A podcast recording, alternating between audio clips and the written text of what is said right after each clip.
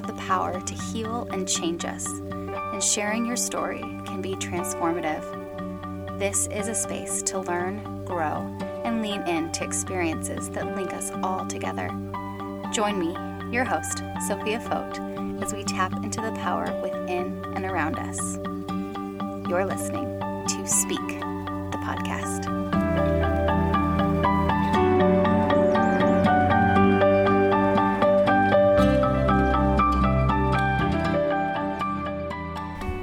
Check. One, two, testing, testing. Where am I right now? I am in my car in a parking lot because my house is full of children and there's no quiet space for me to record. More importantly, who am I? I am Sophia Fote. I go by Sophie from most people, but I like either one, so you get to choose. Um, I am a seeker, I am a healer, and the most important ongoing healing project I've ever worked on is myself. If I can relate to one creature, it would be the phoenix, a make believe animal that is constantly reborn out of its own ashes. I love the idea of rebirth.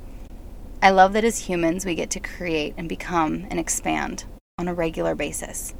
I love that through my healing process, I've been able to let parts of me die and be reborn. I let parts of me die that clung to performative perfectionism, thinking in black and white, self loathing, and worthlessness.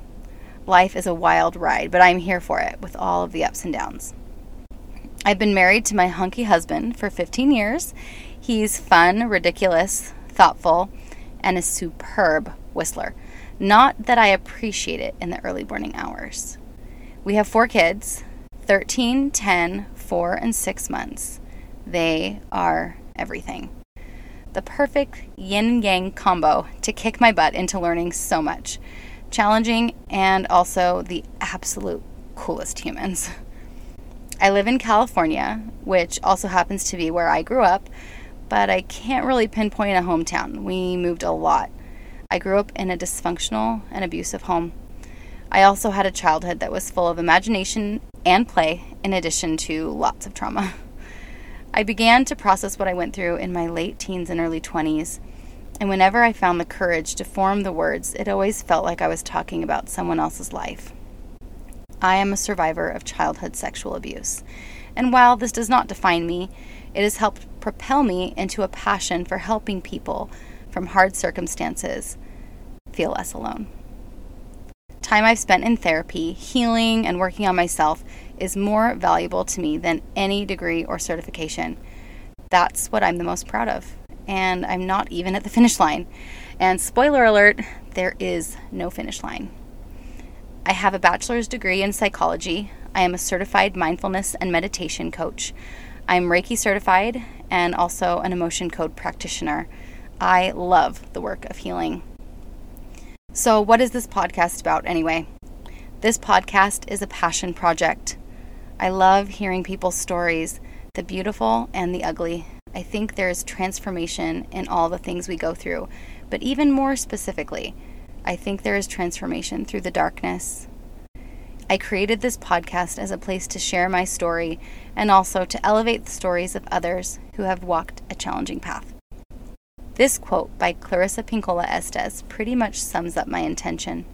Stories are medicine. I've been taken with stories since I heard my first. They have such power. They do not require that we do, be, act, anything. We need only listen. If something in this space resonates with you, then you can take it. And if not, you may leave it. I'm still learning and growing, so I can promise you that I won't get everything right. I will promise to show up with honesty and vulnerability as my truest self. So join me as I begin scared and awkward, but I'm here. Welcome to my project. Welcome to Speak.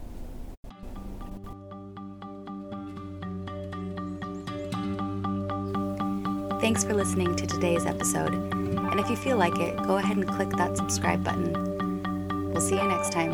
And remember to speak your story.